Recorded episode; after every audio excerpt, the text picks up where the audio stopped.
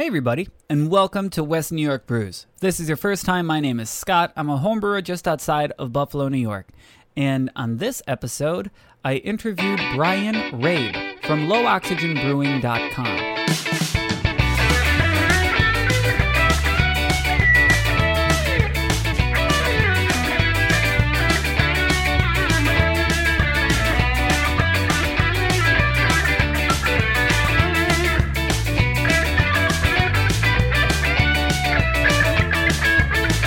Hey, did you know that West New York Brews is a member of the Hopped Up Network? You can find them at hoppedupnetwork.com. It's a network of independent regional beer podcasts. So if you want to find out more information about beer in certain regions, or if you're in Buffalo, because Buffalo is very well represented on the Hopped Up Network, you should check out hoppedupnetwork.com. We're going to hear a quick promo from one of the other podcasts, the What the Hops podcast out of Buffalo. If you're trying to follow the Buffalo beer scene, What the Hops is a phenomenal follow they simply get out to many more events than I do and have a great uh, chemistry. It's a fun podcast to listen to. And welcome everybody to what? Wait, Brian, what are you doing?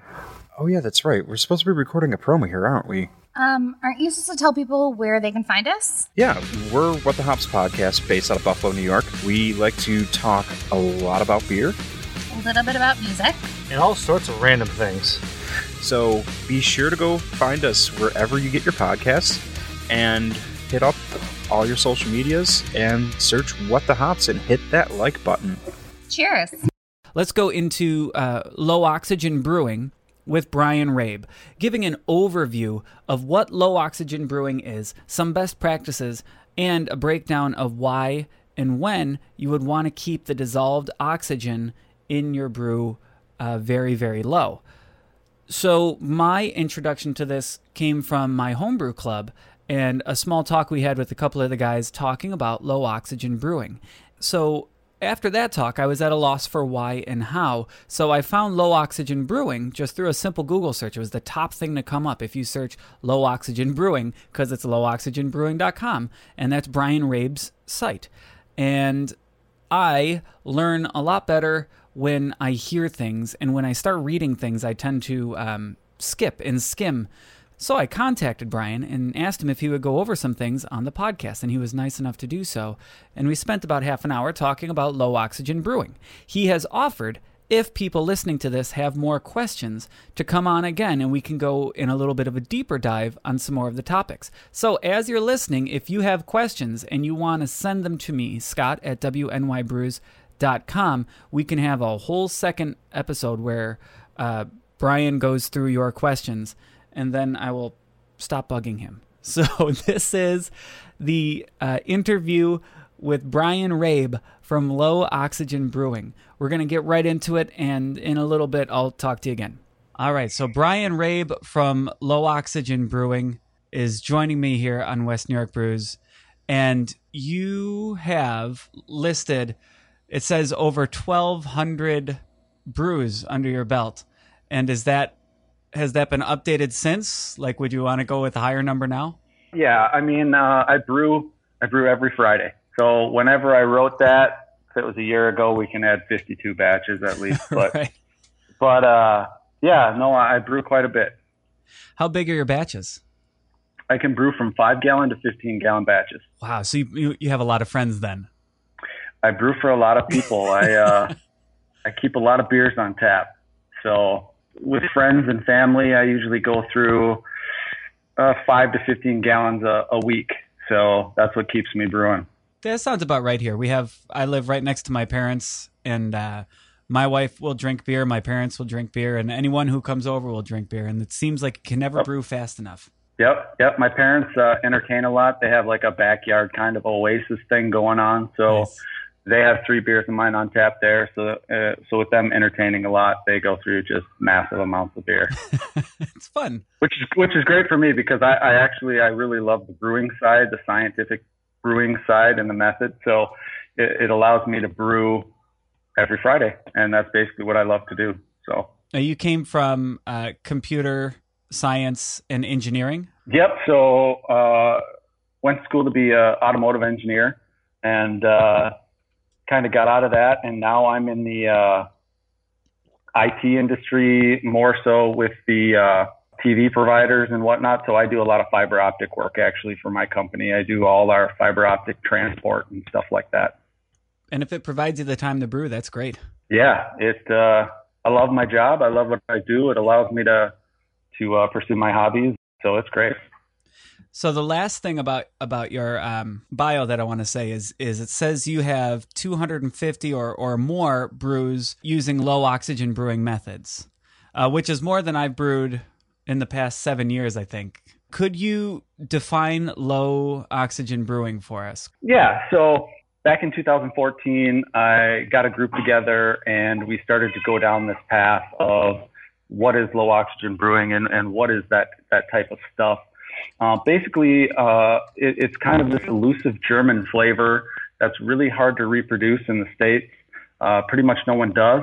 But if you were to get a fresh beer over in Germany or Europe, it, it's just leaping out of the glass at you. It's a fresh, lingering grain flavor. It's soft malt and soft hops and, and really good drinkability. So what we did is is we tried to mimic some of the professional breweries, the large macro professional European breweries, your Paulaner's, your Spaten's, your Bitburgers, those kind of breweries.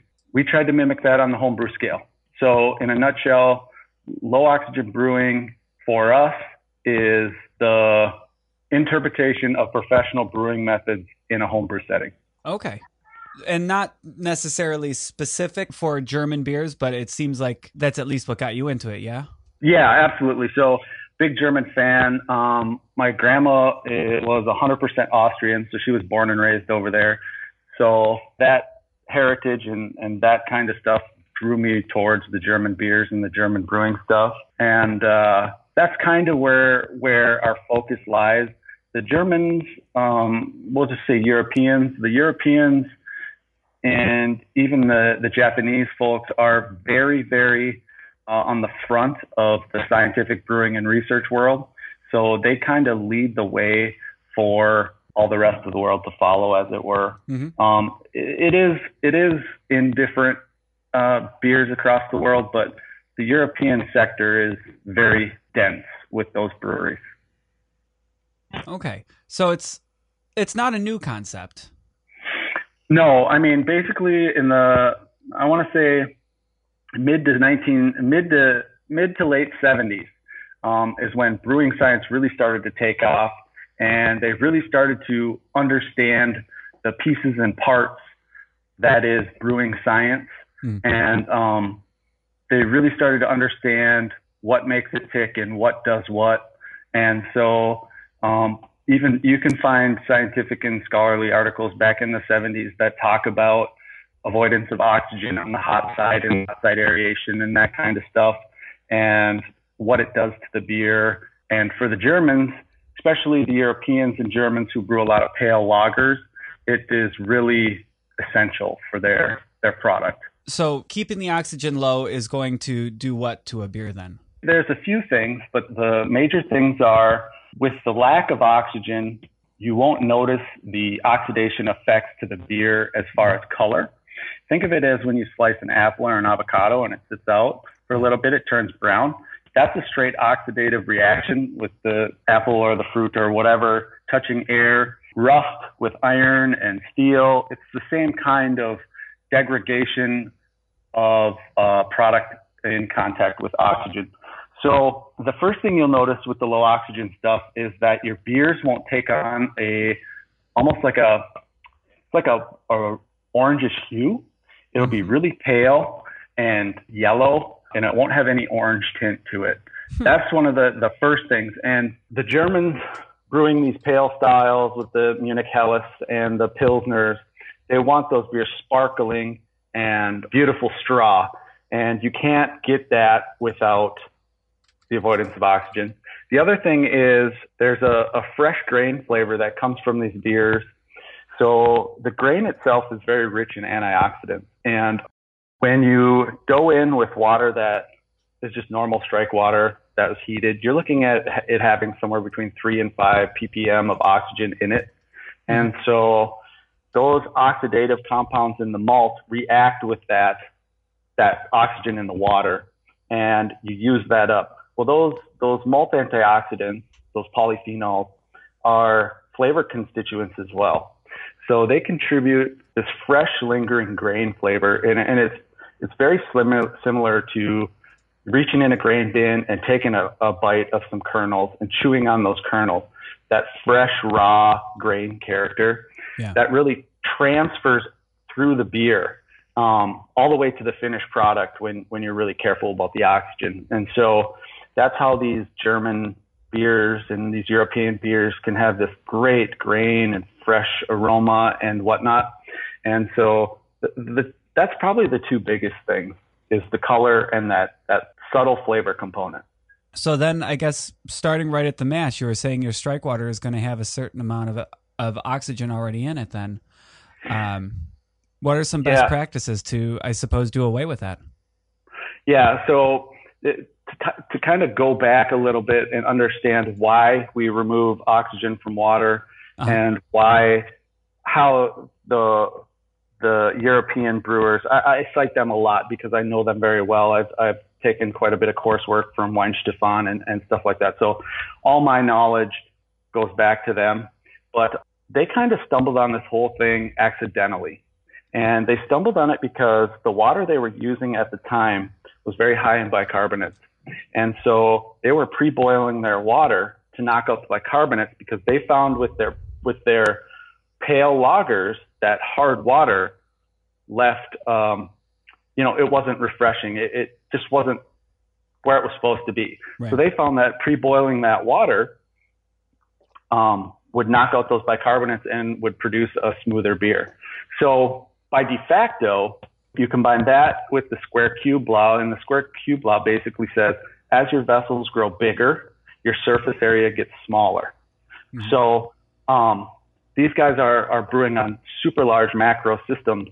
So their surface to volume ratio is, is really low in comparison to us in the homebrew scale, where our pots are usually wider and shorter.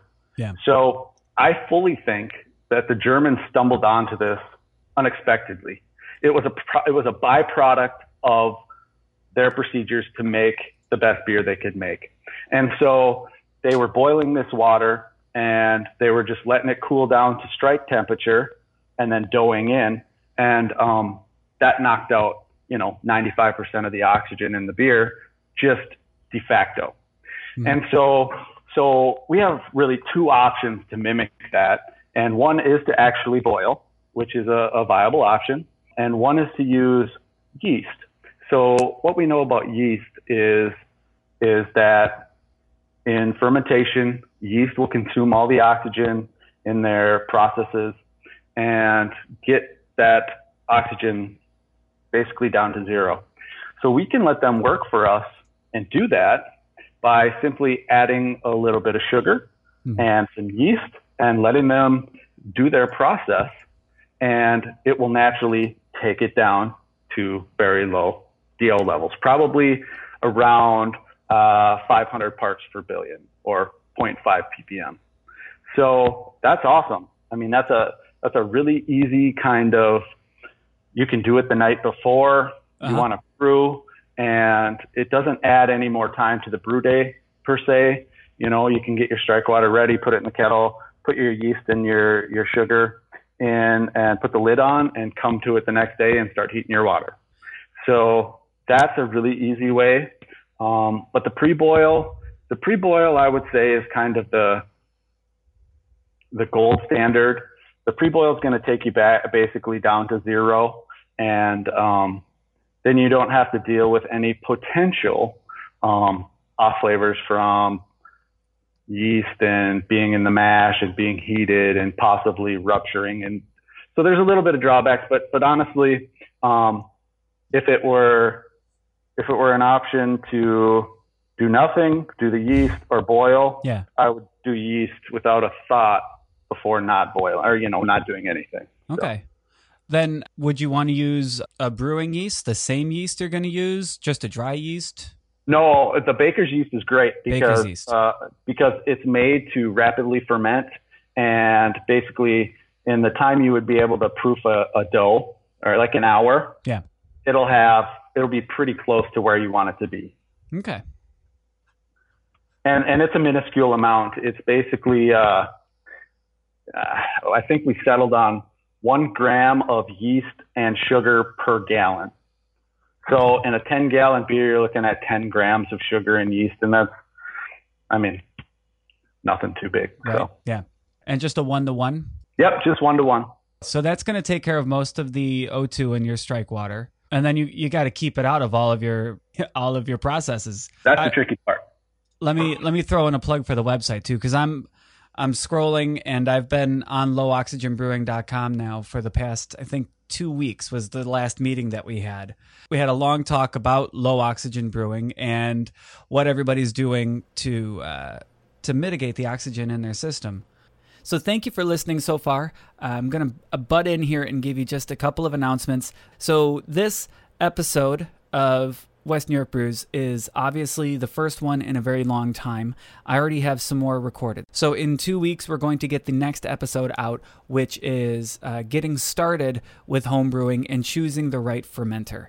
So that's in two weeks. But I wanted to alert you about another podcast that I started, um, which is is super short and quick. It's the 2015 BJCP style guidelines, but in audio form. And I got permission to do this from the BJCP. You can find all of the 2015 BJCP style guidelines at their website, bjcp.org. But you can find that on whatever podcast catcher you use. If you listen on iTunes, Spotify, Google Play, uh, I think I'm working on getting it on iHeartRadio as well, which means you can say to your uh, smart speaker, your Google or your Alexa, hey Google, play the 2015 BJCP style guidelines audio, and it will start playing the podcast, the latest one. So that's uh, going to be released a new category every week. Uh, so this week is two, section two, international pale lager, international amber lager, uh, international dark lager. And next week is going to be three. So it's being released on Monday, Tuesday, and Wednesday. So look for that. You can also find it at WNYBrews.com. And then next week, expect a video on the YouTube channel. That's WNYBrews.com forward slash YouTube. Because I'm going to be uh, seeing if I can keep up with this publishing schedule for a little bit and uh, how long it takes before I completely fall off the wagon again. So thank you. I'm going to get right back into the uh, interview with Brian Rabe. And uh, sorry for pausing you. All right, back in. So the mash, mash cap came up. Yep. Um, for example, I, I'm working on a Grainfather. You know, I've been recirculating my mashes, making sure that it wasn't underneath the the water level, making sure it wasn't underneath the wort level. So give me, well, well first you can tell me I'm wrong because I've stopped doing that. But give me some other ways to kind of mitigate the mash. Yeah, so like I mentioned earlier, the square cube law is is really what we're trying to mimic in our homebrew setup. I mean, everything we do is a hack based on um, the professional the professional process. So some form of some way to limit surface area. If it's a piece of tin foil, if it's a piece of saran wrap, some kind of floating cake pan, just something to cut down that surface area. I mean, the the surf. I ran the calculations. It's been a while, but I ran the calculations on uh, Weihenstephan's brewing system compared to our brewing system, and I think our surface area is something to the magnitude of like a hundred thousand times greater, wow. just just because of our scale. Yeah. So, it, you know, anything we can do to try and limit that. I know a lot of people who try a lot of things as far as silicone baking mats and uh, just just something, just something so it's not touching oxygen is basically. Now I know some people who will stir halfway through their mash. Is that something that you do? I don't.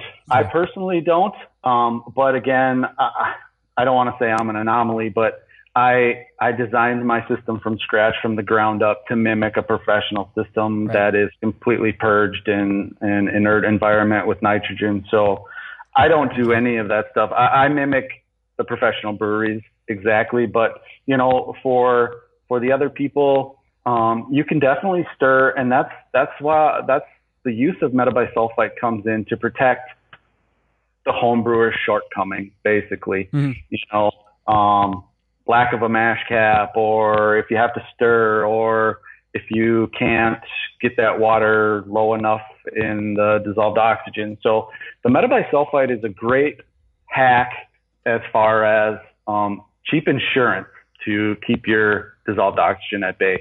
I know a lot of people who are using um, um, the Braumeisters, the Speidel Braumeisters, which Yeah. is very similar to your Grainfather and your Robo Brew, Yep. and they have great success. And the uh, metabisulfite is part of the trifecta. Yeah. So the trifecta is a hack on a commercially available antioxidant that home brewers can't get.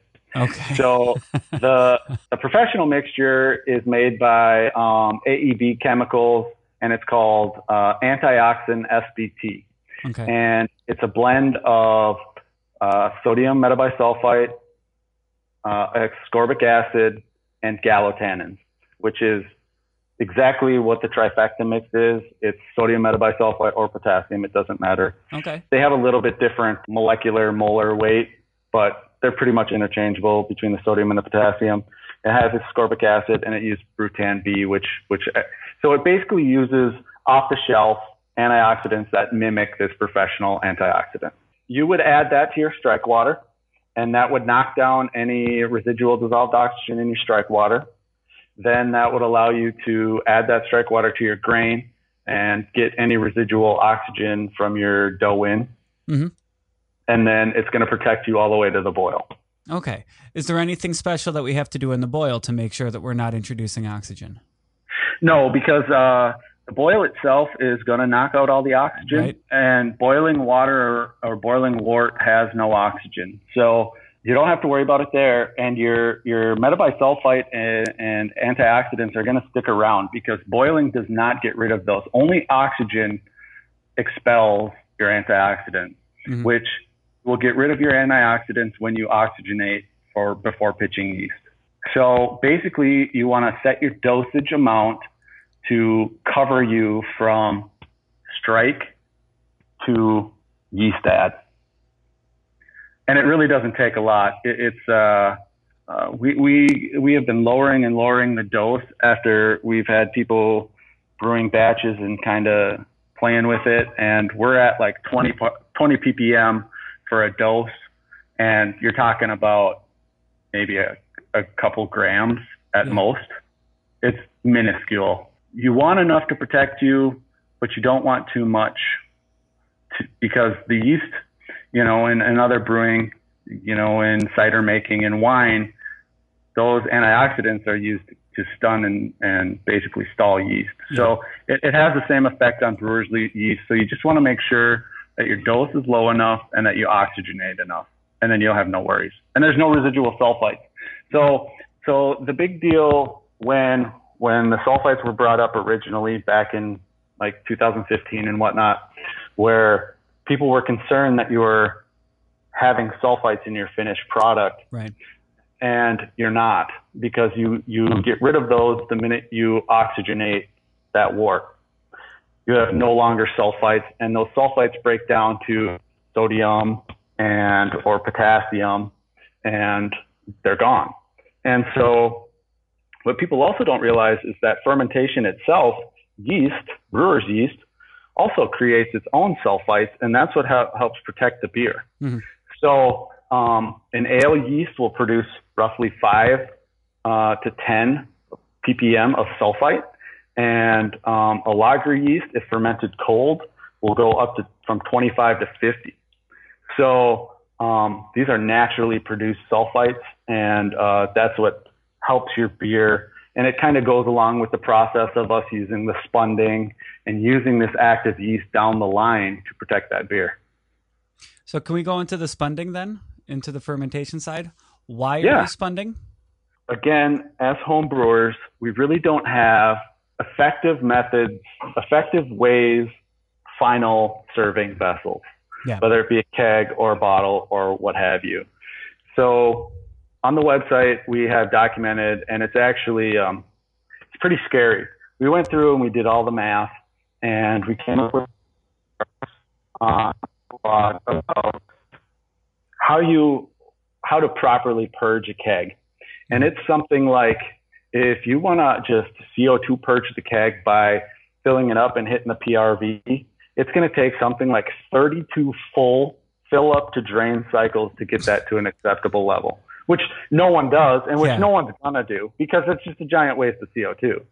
Uh, you know, the other method is to fill it up completely with water and sanitizer and then use CO2 to push that out because that water will fill all the voids. Right. And when you use that CO2 to push it out, it replaces that water with CO2. And that's the best way we can get a purge on our stuff. And so, um, even with that, the use of spunding, so you work so hard on the hot side to Mhm. preserve these grain antioxidants, which turn into flavors.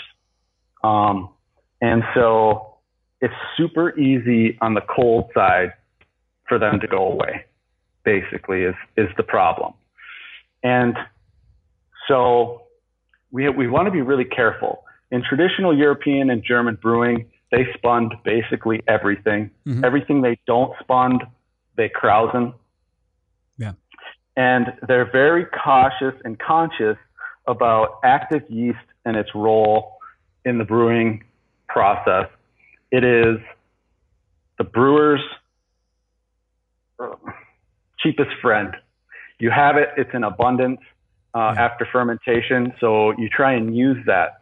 So any oxygen that you pick up in your transfer from your fermenter to your keg or your bottle or wherever your final packaging is going to be, you how we spund is we transfer with 1% extract remaining, which means roughly uh, four gravity points, Mhm. plus or minus. And um, you're going to, once you get to that point, you're going to transfer that beer to its final resting place. And any oxygen picked up in the tubing from the transfer, from the improper purge, or, you know, anything like that, you're gonna even even professional breweries deal with um, O2 pickup throughout the brewery. It, it's a it's a well known thing, and people 99.9% of professional breweries are super conscious of DO pickup in the brewing process on the cold side. So what we can do is any oxygen that's picked up in that transfer left over in that keg, that that that active yeast will bring your DO levels back to zero, then naturally carbonate your beer for you. And we found that um, just bottled CO2 contains up to 20 particles per million of oxygen in it as it's just there.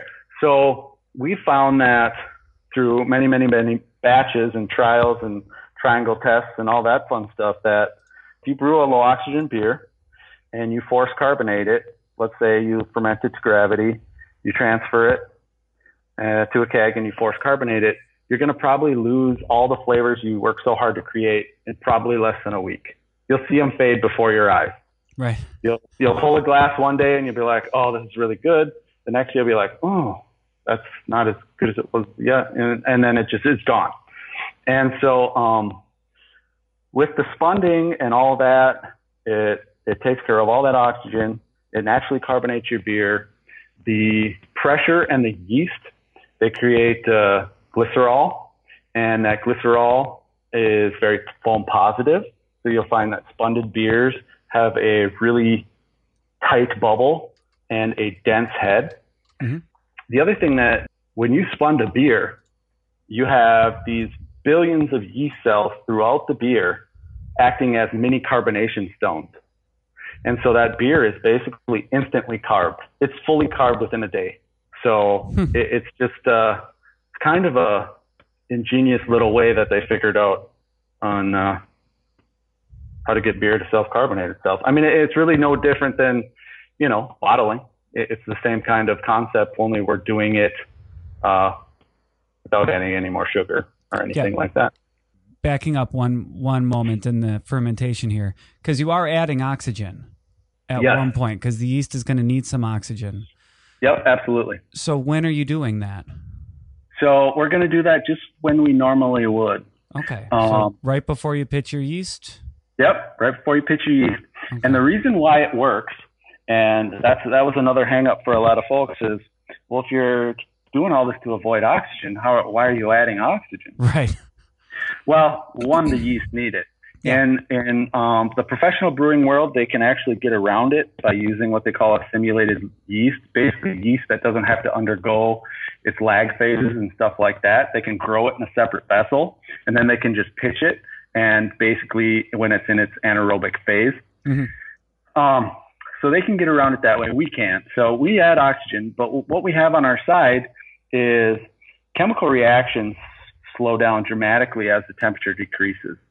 And so the, the reaction times uh, that would happen in the mash are something like a hundredfold slower Okay. than what will happen at room temperature. And so, um, if you're pitching healthy yeast, all that yeast, that yeast will have consumed all that oxygen probably within an hour. And so the yeast get what they need. We, we want to expend all the sulfites that we added. So that's another reason why we oxygenate. Then you have a happy, healthy fermentation, which is a big piece of the puzzle as well. Right. All right. Let me let me plug the website again at lowoxygenbrewing.com for more in depth on everything that was spoken about today because my head is spinning right now. Yeah, it's, uh, it's a rabbit hole. Right? That's what it seems like. uh, there were a couple of times when you said some things and I'm like, well, that that's scary. No, uh, okay, I have to change that like immediately on my next beer. No, so the big thing is there's a lot of beer styles in the world that aren't brewed like this. Yeah. And it doesn't make the beer inferior or better, it makes it different. A different process with a different result. And so um, I would say, you know, if you're trying to brew a Belgian beer, may not have to use these same tactics. If you're brewing a British beer, then certainly not use these tactics because it's going to um, create a different profile for your bitter than you're expecting if you were ever in England. And so that's not to say that you can't brew them this way. You know, I personally, I brew every beer style the same way. My brewery set up to brew the same beer, you know, to Mhm. do that. So no matter what beer I am brewing that day, it is a low oxygen beer. And it does change the beer. So, you know, my IPAs and my pale ales, which are traditionally not low oxygen brewed in the United States, um, are much more malty than the commercial counterparts. So, you know, there's ways to, you know, I add more hops or, or, or just leave it be. I like pale European malty beer, so I usually make a little bit maltier IPA or pale ale. Um, and so, uh, it just, it, it doesn't, ha- you don't have to. I mean, you don't have to change. You don't have to do anything Yeah, right? Well, that, yeah. that's that's the first thing that that happens to everybody is you know we discuss this and they're like oh my god I've been brewing wrong for the last forever. I'm doing it all wrong. And and it's definitely not like that you know? Um it, it, you can brew beer uh, a myriad of ways and still make phenomenal beer. It's just uh like if you're trying to really drive home these European beers whether it be a a Pils, a Helles, a Dunkel, uh, a, a wheat, uh, Hefeweizen, uh, any of those European styles. If it's brewed in a commercial brew house, meaning not like your little neighborhood small brewery there, it's going to be brewed low oxygen. So if, if you're trying to mimic those styles, it's something you should really look into. Um, but I mean, it's no different of a process than, you know, brewing a bag or or decoction or you know take your pick. It's just a different brewing process that that creates a, a little different result. So yeah, we went to Munich two years ago, and I've been working on a Helles uh, ever since. Yeah, Uh, and I, I keep going back to it and keep trying and keep trying. But th- so that's what I say when I when my head is spinning. Like, all right, I got to try this next time.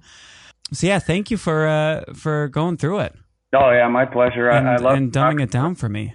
Sorry. No, I, no, I, that's that's the whole. You know, basically the whole low oxygen brewing website and all the stuff that that we do is I, I kind of I put in the hard time and and the hard work and the the effort and the schooling and the the translating of German brewing books to English and Yeah. all that stuff.